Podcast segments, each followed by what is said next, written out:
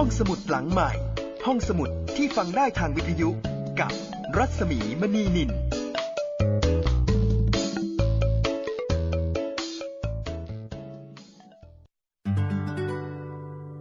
อยุธยานามเต็มว่ากรุงเทพ ทวารวดีศรีอยุธยา สืบ ทวารวดีมีมา สืบละโวอโยธยาสีรามพระเทพนคร แห่งแรกอาณาจักรสยาม เริ่มน้ำคนไทยที่นี่ก่อน เครือญาติ ชาติพันธุ์ประชากร ผสมเผ่า พระนคร กรุงศรีอยุธยา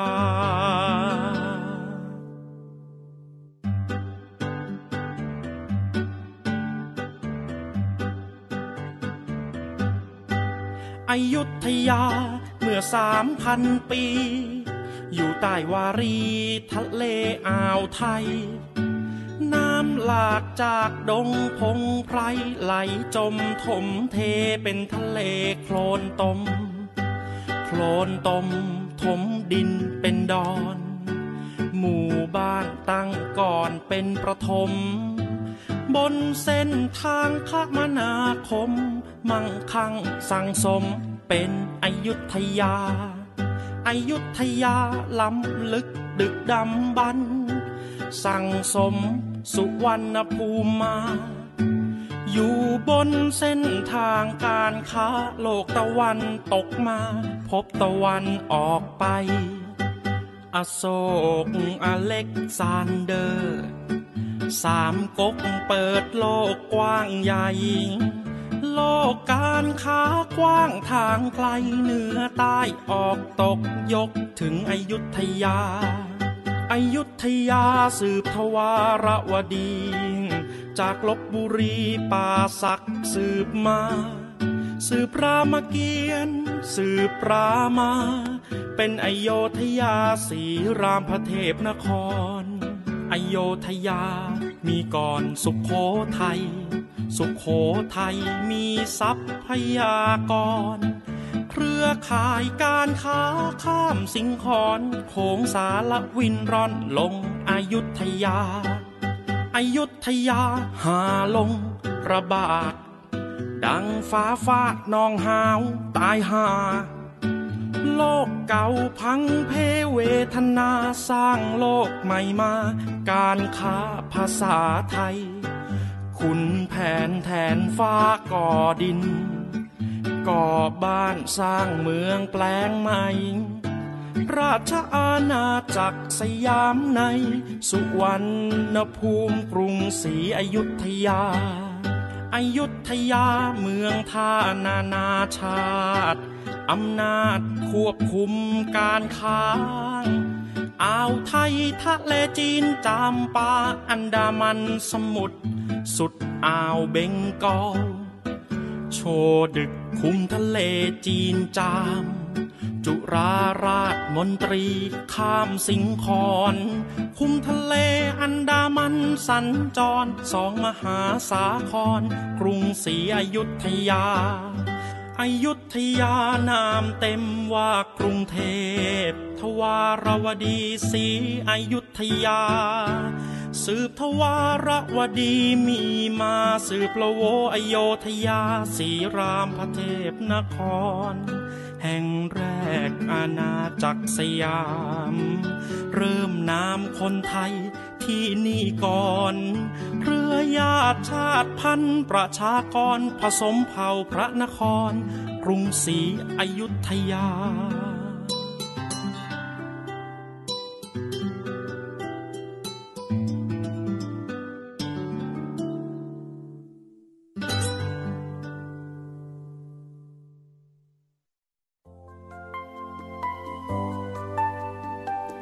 สวัสดีค่ะ ต้อนรับคุณผู้ฟังเข้าสู่รายการห้องสมุดหลังใหม่นะคะ กลับมาเจอกันที่นี่อีกครั้ง วิทยุไทย PBS www.thaipbsradio.com นะคะ และทางแอปพลิเคชันไทย PBS Radio วันนี้เป็นตอนสุดท้าย เป็นบทอวสานของนวนิยายชีวิตเจ้าพระยาวิชาเยนทร์ ฟอลคอน แห่งอยุธยา งานเขียนของแคลร์คีฟ-ฟ็อกซ์ กล้วยไม้แก้วสนธิแปลจัดพิมพ์โดยนานมีบุ๊คส์นะคะ ซึ่งเราได้ติดตามกันมาตั้งแต่ตอนแรกจนกระทั่งถึงวันนี้ตอนที่ 47 เป็นตอนอวสานได้เห็นชีวิตของชาวกรีก ซึ่งเดินทางมาเผชิญโชค จากเกาะเล็กๆ ที่ชื่อว่าเซฟาโลเนีย มาเป็นลูกเรือไปอยู่อังกฤษ ไปอยู่ชวา มาอยู่มาริด แล้วก็ได้มาอยู่ที่อยุธยา แล้วโชคชะตาก็พัดพาให้เขากลายเป็นอัครมหาเสนาบดีคู่พระไทย ของสมเด็จพระนารายมหาราช แต่ขณะเดียวกันเขาก็สร้างศัตรู นั่นก็คือพระเพทราชาและหลวงสรศักดิ์และในที่สุด เมื่อสมเด็จพระเจ้าอยู่หัว สมเด็จพระนารายมหาราช สวรรคต คอนสแตนตินก็ถูกจับตัว เขาถูกยึดทุกสิ่งทุกอย่าง ในขณะที่มาเรียภรรยาของเขา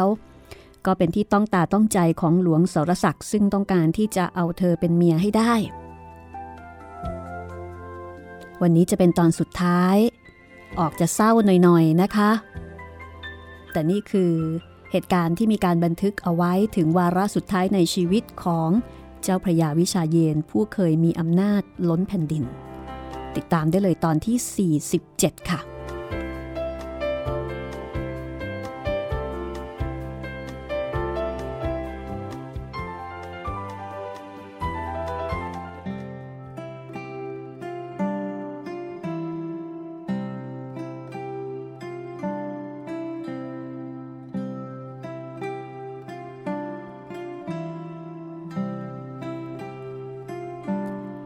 บ้านหลวงเดอเบส นำข่าวการตายของฟอนคอน มาบอกกับมาเรีย เขาตายแล้วมาดาม มาเรียถึงกับสุดกายลง พึมพำเพียงว่า ดิฉันรู้แล้ว ขุนนางคนหนึ่งที่ได้เห็นการประหาร กลับมาเล่าให้บาทหลวงโปมาฟังว่าเมอร์ซิเออร์กองสตองถูกนำขึ้นบนหลังช้าง ไปยังทะเลชุบสอน ในสภาพที่อ่อนแอจนไม่มีแรงเดิน เขามีใบหน้าสงบ เมื่อลงจากหลังช้าง เขาถอดเครื่องราชอิสริยาภรณ์ฝากให้ขุนนางผู้นั้นเก็บเอาไว้ให้กับลูกชาย มาเรียถามว่า บาทหลวงได้อยู่กับคอนสแตนตินสามีของเธอในวาระสุดท้ายหรือไม่ บาทหลวงก้มหน้า ท่านไม่ได้อยู่ด้วย จริง ๆ แล้วคอนสแตนตินร้องขอพระ แต่หลวงสรศักดิ์ปฏิเสธ มาเรียตัวแข็งด้วยความชอกช้ำ สามีของเธอไม่ได้ชำระบาป และก็ไม่ได้รับความช่วยเหลือทางศาสนา เขาตายอย่างโดดเดี่ยว แวดล้อมไปด้วยศัตรู ขุนนางคนนั้นบอกว่าก่อนที่จะยื่นคอให้เพชฌฆาต คอนสแตนตินก็ยังคงยืนยันว่าเขาไม่ได้ทรยศต่อสยาม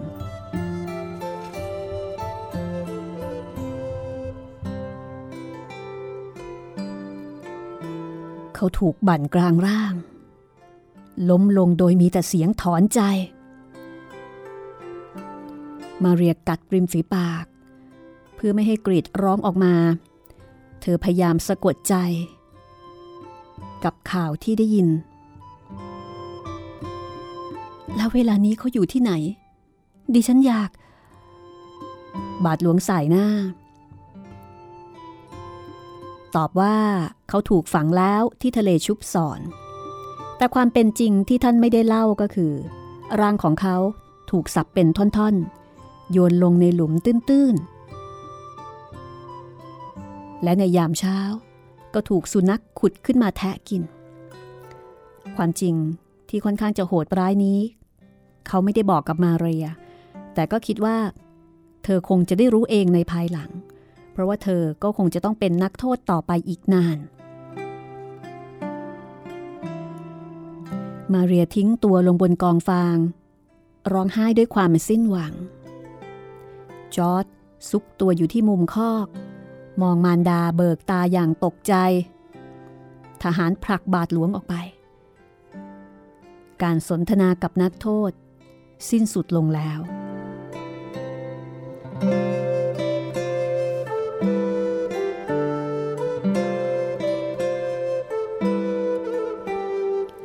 วันที่ 8 กันยายน ปีคริสต์ศักราช 1688 ที่บางกอก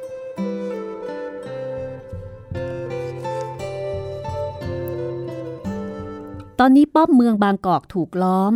สเสบียงอาหารเริ่มร่อยหลอ นับตั้งแต่มีการประกาศว่าสมเด็จพระเจ้าอยู่หัวเสด็จสวรรคตในเดือนกรกฎาคม ทหารสยามก็ทิ้งป้อมเข้าถวายตัวต่อพระเจ้าแผ่นดินองค์ใหม่ ไพรหลวงหลายร้อยคนมาสร้างป้อมรายล้อมเมืองบางกอก แล้วก็มีปืนใหญ่มาด้วย เวเร่ได้รับคำสั่งจากพระเพทราชา ให้มาเจรจา พื่อให้กองทหารฝรั่งเศสยอมแพ้ ตอนนี้ชาวฮอลันดากำลังเข้าครอบครองประเทศ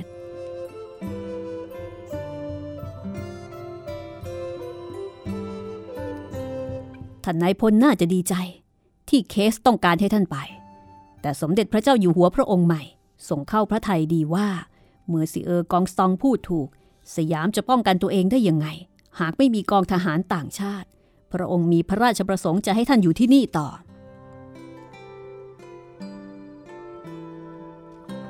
แต่ในพลเดฟาชไม่ยอม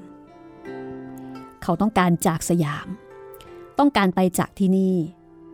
แล้วก็ขอเรือสำหรับการเดินทาง แต่ได้รับคำตอบว่า สยามและฝรั่งเศสทำสัญญาเป็นพันธมิตรกันไว้ เดฟาชต้องปฏิบัติตาม หรือไม่อย่างนั้น ก็จะต้องตาย วันนี้ชาวฝรั่งเศสอยู่ในสภาพสิ้นหวัง อาหารที่กองสตองส่งมาให้ ก่อนที่เขาจะถูกจับได้สองวัน บัดนี้หมดไปแล้ว ข้าวก็เริ่มร่อยหรอลง มีคนล้มตายทุกวันด้วยโรคท้องร่วงแล้วก็พิษไข้ แต่ถึงอย่างไรทหารก็ต้องเตรียมพร้อมรบ ตั้งยามประจำการในหอคอย เพราะคนของพระเพทราชาอาจเข้าโจมตีเมื่อไหร่ก็ได้ ทันใดนั้นเองก็มีเสียงทหารยามร้องว่า มีเรือมา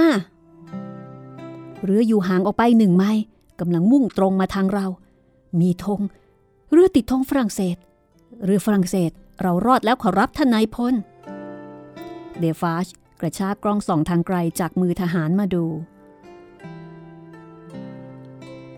เขาไม่อยากจะเชื่อ เรือที่แล่นเข้ามาอย่างสง่าผ่าเผย มีปืนใหญ่ด้วย ชักธงสีน้ำเงิน ประดับเครื่องหมายเฟอร์เดลิส เป็นไปไม่ได้ นั่นเรือลอริฟลามนี่นา พระเจ้าเข้าข้างฝรั่งเศสแล้ว เรือนี้มีปืนใหญ่ 64 กระบอก เป็นเรือรบหลวงขนาดใหญ่ที่สุด สร้างจากเมืองเบรสต์อาวุธของชาวฮอลันดา ไม่สามารถจะสู้กำลังปืนใหญ่ของเรือฝรั่งเศสได้ ทันทีที่เมอร์ซีเออร์เดสทรีผู้บังคับการเรือ ได้ทราบถึงสถานการณ์ที่ป้อมบางกอก เขาก็สั่งให้หันกระบอกปืนใหญ่ไปยังป้อมสยามที่ล้อมอยู่ อันที่จริงแล้วเรือลำนี้ไม่ได้ตั้งใจจะมารบ เพียงแต่มาอารักขาเรือสินค้า ซึ่งสมเด็จพระเจ้าอยู่หัวและเมอร์ซิเออร์เดอเซเยเล่กำลังรออยู่ พระเพทราชาส่งพระคลังคนใหม่คือโกษาปาน มาเจรจากับนายพลเดฟาชว่าต้องการสิ่งใดบ้าง ถ้าต้องการเรือเพื่อนำกองทหารฝรั่งเศสกลับประเทศ ทางสยามก็ยินดีจะจัดหาเรือให้ อย่างไรก็ตาม เพื่อให้แน่ใจ ว่าฝรั่งเศสจะส่งเรือกลับคืนมา พระเพทราชาทรงขอชาวฝรั่งเศสไว้เป็นตัวประกันสามคน คือเจ้าคณะแห่งเมเตโลโปลิส เมอร์ซิเออร์เวเร่แล้วก็บุตรชายคนหนึ่งของนายพลเดฟาช ราชสำนักสยามจะรับประกันความปลอดภัยให้กับบุคคลทั้งสามส่วนชาวฝรั่งเศสคนอื่นสามารถออกจากประเทศได้อย่างเสรี พระเจ้าอยู่หัวพระองค์ใหม่ยินดีที่ชาวฝรั่งเศสจะรีบไป ทรงแก้ปัญหาชาวฮอลันดาได้แล้ว แต่ปัญหาทางการเมืองภายในเพิ่งจะเริ่มก่อตัว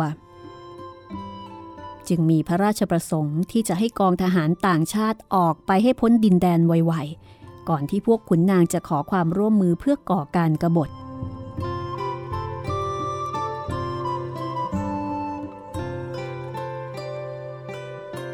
วันนี้ เดฟาช ได้รับข่าวที่ทำให้เขาตกใจ เมื่อร้อยเอกแซงมารี บอกว่าตอนนี้ เขาพามาเรีย และก็จอร์ดหนีออกมาจากที่คุมขังได้แล้ว ทั้งคู่ปลอมตัวเป็นผู้ชายมากับเขา แล้วก็เดินทางมาถึงบางกอกแล้ว มาเรียกับจอร์ดจะขออาศัยลี้ภัยไปกับเรือลอรีฟราม คุณว่าอะไรนะ คุณพาใครมา คุณเป็นบ้าไปแล้ว คุณจะทำให้พวกเราต้องตายกันหมด สามีของหล่อนเป็นคนทรยศต่ออยุธยา ส่งหล่อนกลับไปเดี๋ยวนี้ฉันไม่อยากพบ แซงมารีไม่อยากจะเชื่อหูตัวเอง ผมไม่อาจทำได้ ผมเป็นนายทหาร ไม่อาจจะส่งผู้หญิงซึ่งมาขอความคุ้มครอง คืนให้กับคนที่โหดร้ายทารุณ ผมต้องรักษาเกียรติยศของฝรั่งเศสในส่วนของหลวงสรศักดิ์ เมื่อทราบว่ามาเรียนหนีไปก็โกรธมาก ขอให้พระเพทราชาสั่งให้ชาวฝรั่งเศสส่งตัวเธอกลับมา เพราะว่าเขาต้องการเอาเธอเป็นเมียให้ได้ พระเพทราชายอมทำตามทั้งที่ใจจริงอยากจะปล่อยๆ ให้มาเรียไปซะ แต่ก็ต้องเอาใจหลวงสรศักดิ์จึงส่งโกษาปานไปเจรจาอีกว่า สยามจะถือว่าการเป็นพันธมิตรสิ้นสุดลง ถ้าฝรั่งเศสไม่ยอมส่งตัวมาดามกองสตองกลับคืนมา และชาวฝรั่งเศสจะต้องถูกล้อมเมืองอีก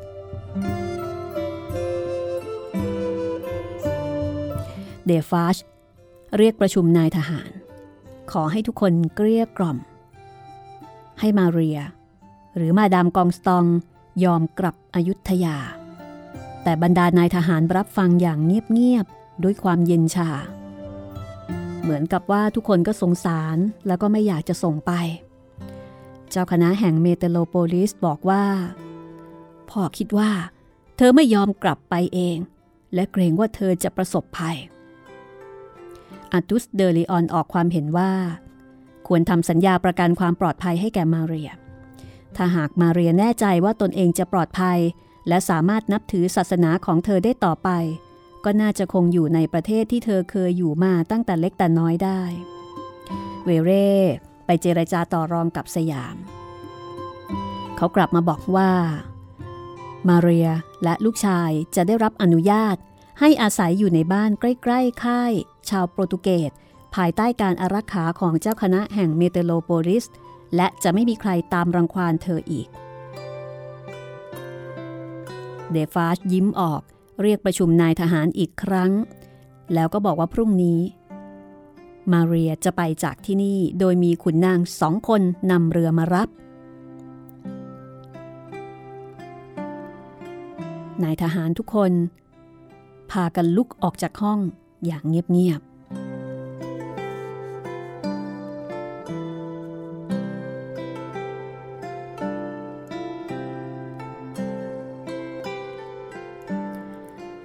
เวลาเช้า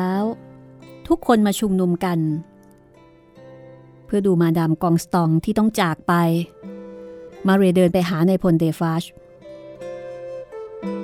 ดิฉันต้องขอขอบคุณท่านที่ทำให้นึกอยากมีชีวิตอยู่ต่อไป เดฟาชยินดี โค้งให้โดยไม่ได้เครือบแคลงใจ แต่มาเรียกล่าวต่อว่า ดิฉันจะต้องมีชีวิตอยู่ต่อ เพื่อทวงเงินที่ท่านโกงเราไป และแก้แค้นที่ท่านทรยศต่อสามีดิฉัน และต่อสมเด็จพระเจ้าอยู่หัว เธอส่งมือให้แก่คุณนาง แล้วก็ลงเรือไปโดยที่ไม่ได้หันกลับมาอีก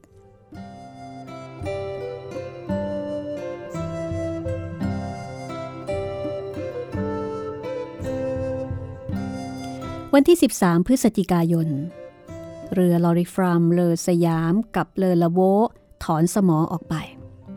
พาเมอร์ซิเออร์เวเรและบุตรชายของเดฟาชที่หลบหนีมาได้ไปด้วย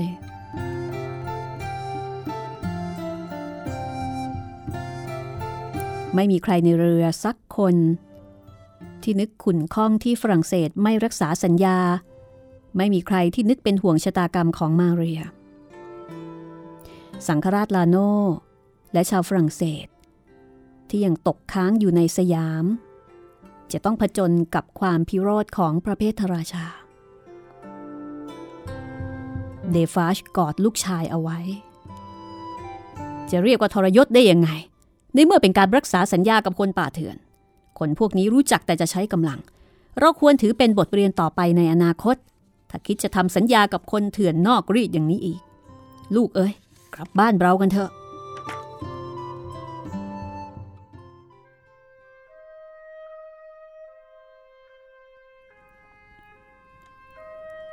หนึ่งกุมภาพันธ์ ปีคริสต์ศักราช 1690 ที่คุกเมือง มิดเดลบุกสหมณฑลบาทหลวงเดอเบส วางกระดาษหนังสือพิมพ์ ที่ท่านใช้ห่อของที่ปัตตเวีย หากระดาษแผ่นอื่น ๆ มาอ่านค่าเวลา ท่านถอนใจกับตัวเอง ท่านอยู่ที่นี่มาสี่เดือนแล้วเรือที่ท่านนั่งมาจากเมืองปอนดิเชรี ถูกชาวฮอลันดายึดที่มะละกา ท่านเองแล้วก็บาทหลวงเยซูอิตอีกคนหนึ่ง ชื่อบาทหลวงโคมิลถูกจับเพราะว่าเป็นชาวฝรั่งเศส ซึ่งเป็นศัตรูกับสหมณฑลแม้ว่าท่านจะขอร้องต่อเจ้าเมืองปัตตเวียว่ามิได้รู้เห็นอะไรด้วย กับการสงครามระหว่างประเทศทั้งสอง แต่เจ้าเมืองปัตตเวียหัวเราะ บอกว่าเขาจับชาวฝรั่งเศสทุกคนเท่าที่ทำได้ ในเมื่อจับนายทหารไม่ได้ก็จะจับนักบวช เพราะว่าท่านเคยรับใช้ ฟอนคอน เขาบอกว่า ท่านอยากรู้หรือไม่ ว่าชาวสยามเกลียดชาวฝรั่งเศสและศาสนาคาทอลิกเพียงใด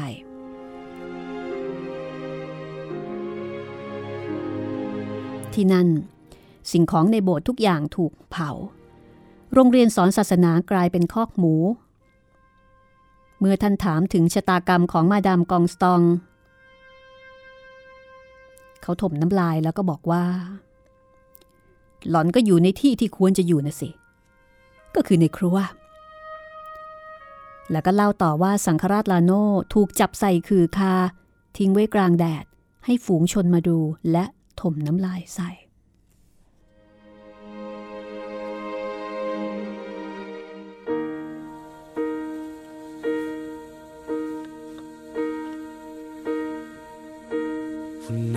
นี่คือชะตากรรมของผู้ที่เคยเกี่ยวข้องกับคอนสแตนตินฟอลคอน และนี่ก็คือบทสุดท้าย ของเรื่องฟอลคอนแห่งอยุธยาค่ะ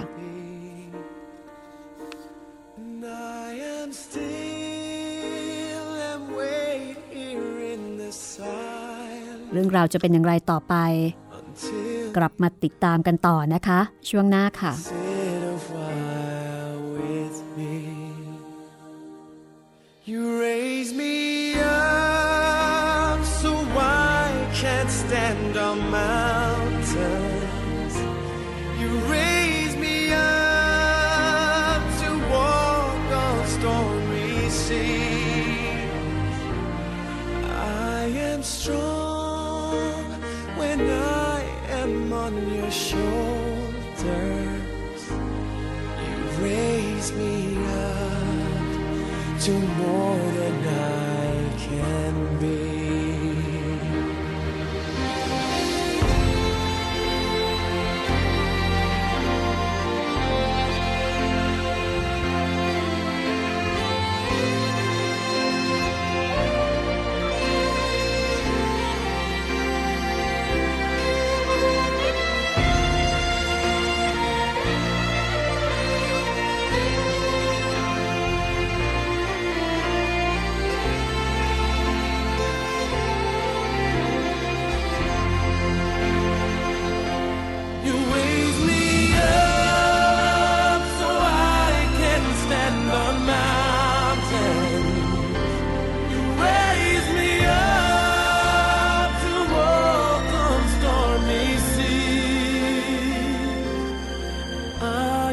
star.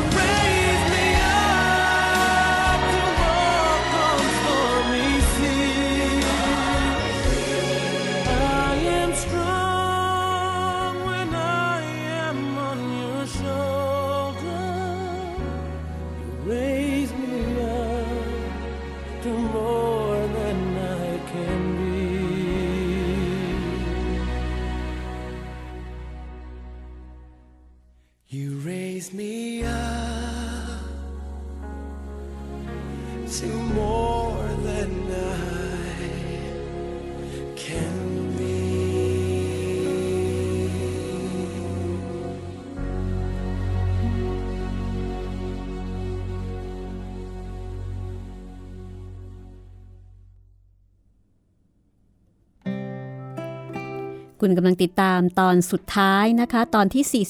47 นวนิยายชีวิตเจ้าพระยาวิชาเยนฝอนคอนแห่งอยุธยาค่ะ ซึ่งคุณผู้ฟังก็สามารถที่จะติดตามรายการย้อนหลังได้นะคะ ตั้งแต่ตอนที่ 1 ถึงตอนนี้ จากหนังสือนวนิยายของนานมีบุ๊กส์เขียนโดยแครคิฟฟ็อกค่ะเป็นนักวิชาการนะคะ เป็นนักเขียนเเป็นทำอะไรต่ออะไรมาหลายอย่าง ได้รวบรวมศึกษาค้นคว้า แล้วก็เรียบเรียงเป็นนวนิยายที่ทำให้คอนสแตนตินฟอลคอน กลับมาโลดเต้นมีชีวิตชีวาอีกครั้งหนึ่ง และดิฉันก็เชื่อว่าจากการฟังเรื่องนี้น่าจะทำให้คุณผู้ฟังนึกสนุกนะคะ แล้วก็สนใจในการที่จะศึกษาค้นคว้า หรือว่าอ่านหนังสือ หาข้อมูลเกี่ยวกับประวัติศาสตร์ในสมัยกรุงศรีอยุธยา นวนิยายก็สามารถที่จะสร้างแรงบันดาลใจ แล้วก็ทำให้เราสนใจ ในการที่จะเรียนรู้เรื่องราวจากอดีตมากขึ้นค่ะ กลับมาติดตามกันต่อนะคะ กับบทสุดท้ายบทที่ 8บ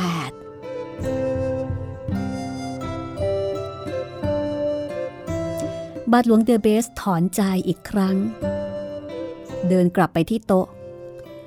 จะว่าไปที่นี่ท่านก็มีความเป็นอยู่ค่อนข้างดี แล้วก็อาจได้รับอิสรภาพในเร็วๆนี้ ท่านใช้เวลาว่างในการเขียนบันทึกเรื่องความวุ่นวายในประเทศสยาม เรื่องวาระสุดท้ายของฟอนคอนเพื่อเป็นประวัติศาสตร์ ใครจะรู้บ้าง ว่าชายผู้นี้ซึ่งเคยกุมอำนาจในสยาม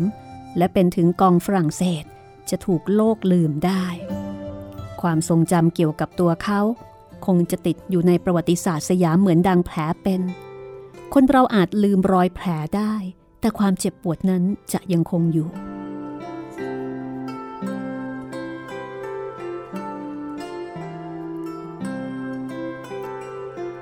ท่านจุ่มปากกาในกระปุกหมึก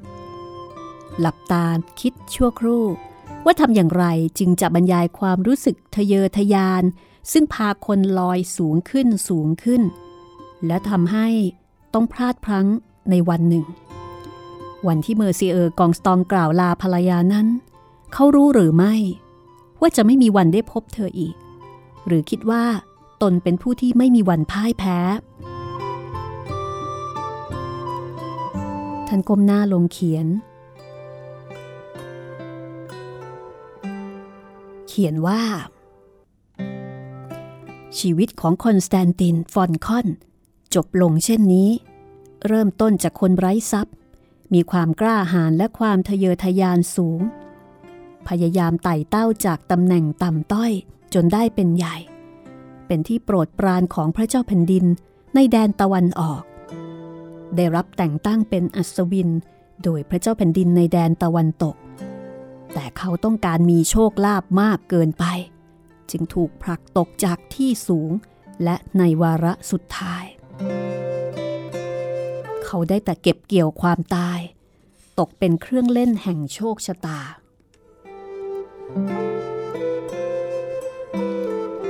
บาทหลวงเดเบส อ่านทวนข้อความ ไม่มีอะไรต้องเขียนเพิ่มเติมแล้ว บทสรุปนี้ได้สะท้อนภาพของชายที่ท่านรู้จัก คนที่มีสเสน่ห์แต่น่าชังในเวลาเดียวกัน คนที่ใจดีแล้วก็เย่อหยิ่ง คนที่ซื่อตรงแต่ก็หักหลังคนได้ ชายผู้นั้นจบฉากชีวิตของตนแล้ว ท่านไม่มีอะไรจะเขียนอีก ท่านขีดเส้นใต้บทกวี แล้วเขียนคำสุดท้ายว่า จบ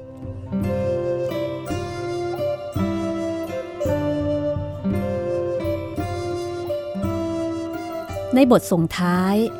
เล่าว่าในพลเดฟาช ไปไม่ถึงฝรั่งเศส ลูกชายทั้งสองคนของเขาก็เช่นกัน เขาป่วยตายระหว่างการเดินทาง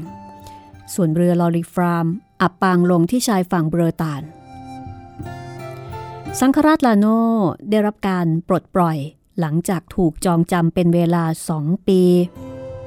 จากนั้นได้โรงเรียนสอนศาสนาแล้วก็โบสถ์คืนมา ในปีคริสต์ศักราช 1691 แต่ไม่มีใครเข้าไปใช้ เพราะนอกจากชาวฮอลันดาแล้ว ชาวคริสต์คนอื่น ต่างพากันอพยพออกจากสยาม ความเกลียดชังที่พระเพทราชามีต่อชาวต่างชาติและศาสนาของพวกเขาทำให้ทุกคนเข็ดขยาด แม้เมื่อออกจากสยามมานานแล้ว พระมหากษัตริย์พระองค์ใหม่ มีรับสั่งให้นำวัตถุทุกชิ้นทางศาสนาคริสต์ไปเผา พร้อมกับพระศพของสมเด็จพระนารายณ์เพราะว่าพระเพทราชานั้นเกลียดฝรั่งมากนะคะ ยุคทองของฝรั่งของชาวต่างชาติได้หมดลงแล้วอย่างสิ้นเชิง ไม่ใช่ไม่ชอบอย่างเดียว แต่ว่าเกลียดเลยทีเดียว ช่วงเวลานั้น ชาวต่างชาติต้องรีบหนีออกนอกประเทศ แต่สังฆราชลาโนยังคงทำมิสซาอยู่ในโบสถ์ร้างของท่าน จนสิ้นอายุไขในปี 1696 ก็คือไม่ได้หนีไปไหน อยู่ที่นี่จนตาย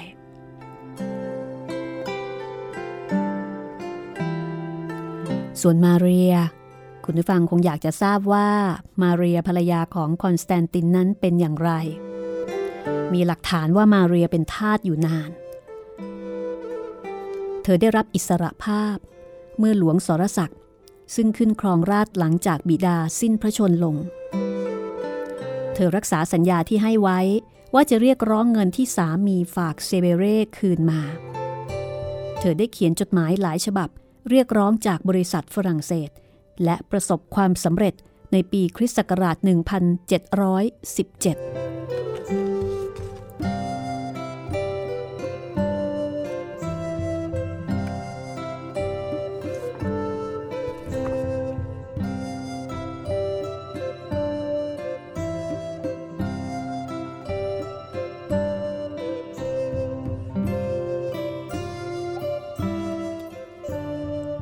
ในหน้าสุดท้าย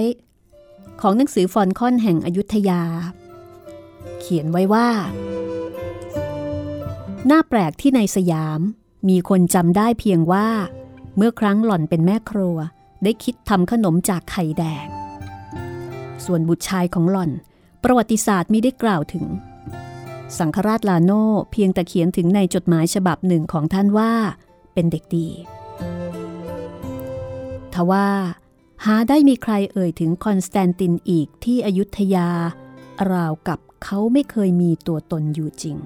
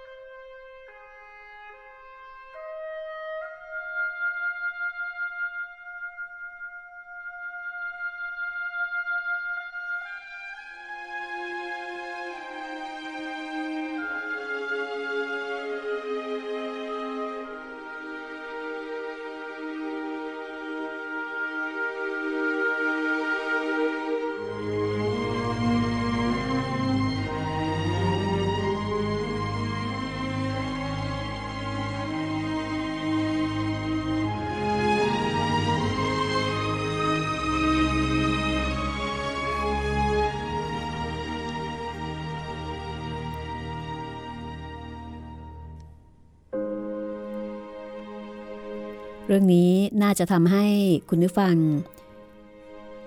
ไปเที่ยวพระนารายณ์ราชนิเวศที่ลบบุรีได้สนุกขึ้นนะคะ เมื่อเห็นสถานที่ซึ่งมีความเกี่ยวข้องกับคอนสแตนตินฟอนคอน มีตึกเจ้าพระยาวิชาเยน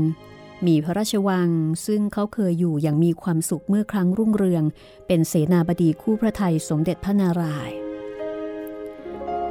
ในบทนำของแครคีฟ็อกเธอบอกว่า เรื่องนี้ไม่นับเป็นนวนิยายทีเดียวนัก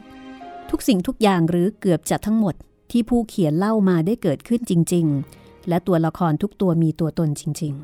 ๆ ผู้เขียนเพียงแต่เพิ่มเติมบางตอนที่บันทึกทางประวัติศาสตร์ละเลยไป และได้ตั้งชื่อให้พวกทาสคนรับใช้หรือนางบำเรอ ซึ่งเป็นกลุ่มคนที่มีความสำคัญน้อย เสียจนประวัติศาสตร์ไม่อยากจดจำ แต่เป็นผู้มีบทบาทสำคัญ ซึ่งมีตัวตนอยู่ในจิตรกรรมฝาผนังอันมีสีสัน เช่นภาพของราชสำนักสยาม ในปลายคริสตศตวรรษที่ 17 โดยนักเขียนบางท่านในสมัยนั้น เช่น Couch for Bank เคยกล่าวถึงว่าอย่างเหยียดหยาม ขณะที่บางท่าน เช่น บาทหลวงเดอชัวซี กลับกล่าวถึงด้วยความชื่นชมไว้ในหนังสือบันทึกการเดินทางของท่าน ซึ่งผู้เขียนได้คัดมาลงไว้หลายตอน จดหมายหลายฉบับในหนังสือเรื่องนี้มาจากฉบับจริง บางฉบับ ผู้เขียนแต่งขึ้นเอง ซึ่งผู้เขียนก็บอกว่าขอให้ผู้อ่านพิจารณาดูว่าฉบับไหนคือของจริง ฉบับไหนคือของปลอมแครคิฟฟ็อกบอกว่าเธอเป็นหนี้บุญคุณ หลวงพ่อมูเซ่ ผู้ดูแลแผนกสารบัญของคณะมิชชันนารีณกรุงปารีส แล้วก็ผู้ช่วยของท่านคือบริจิตอัปปาวู ซึ่งได้ถ่ายทอดความรู้ให้แก่เธออย่างมีน้ำอดน้ำทน เมื่อเธอตั้งคำถามมากมายเกี่ยวกับประวัติของคณะมิชชันนารี และประวัติศาสตร์ของทวีปเอเชีย ก็คือกล่าวถึงการค้นคว้าเอกสาร จากแหล่งต่าง ไม่ว่าจะเป็นห้องสมุดแห่งพิพิธภัณฑ์กีแม่ ที่ฝรั่งเศส สถาบันตะวันออกไกลแห่งชาติที่กรุงปารีสและที่เชียงใหม่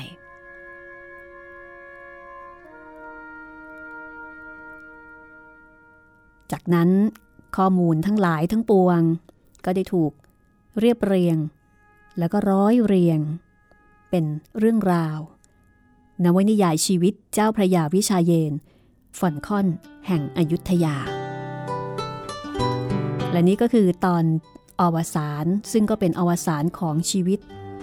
ชีวิตที่มีสีสันเพลิดเพล้วพันรายจริง ๆ นะคะของชายจากเกาะเซฟาโลเนีย คุณฟังฟังแล้วคิดเห็นเป็นอย่างไรบ้าง ทัน สามารถหาหนังสืออ่านได้นะคะ ชื่อฟอลคอนแห่งอยุธยาของนานมีบุ๊คส์แครคิฟ็อกเป็นผู้เขียนกล้วยไม้แก้วสนธิแปลบึงบัขอบคุณที่ติดตามรับฟังนะคะไว้แต่รอยเท้าแล้วพบกันใหม่ ตอนหน้าเรื่องหน้า สวัสดีค่ะ แต่ภาพถ่ายบางอย่าง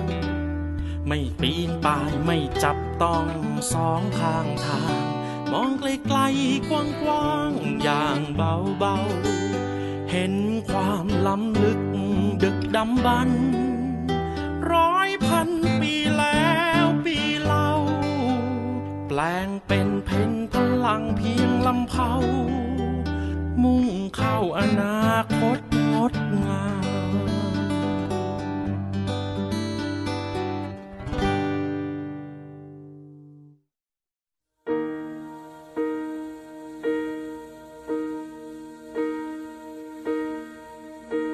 When I am down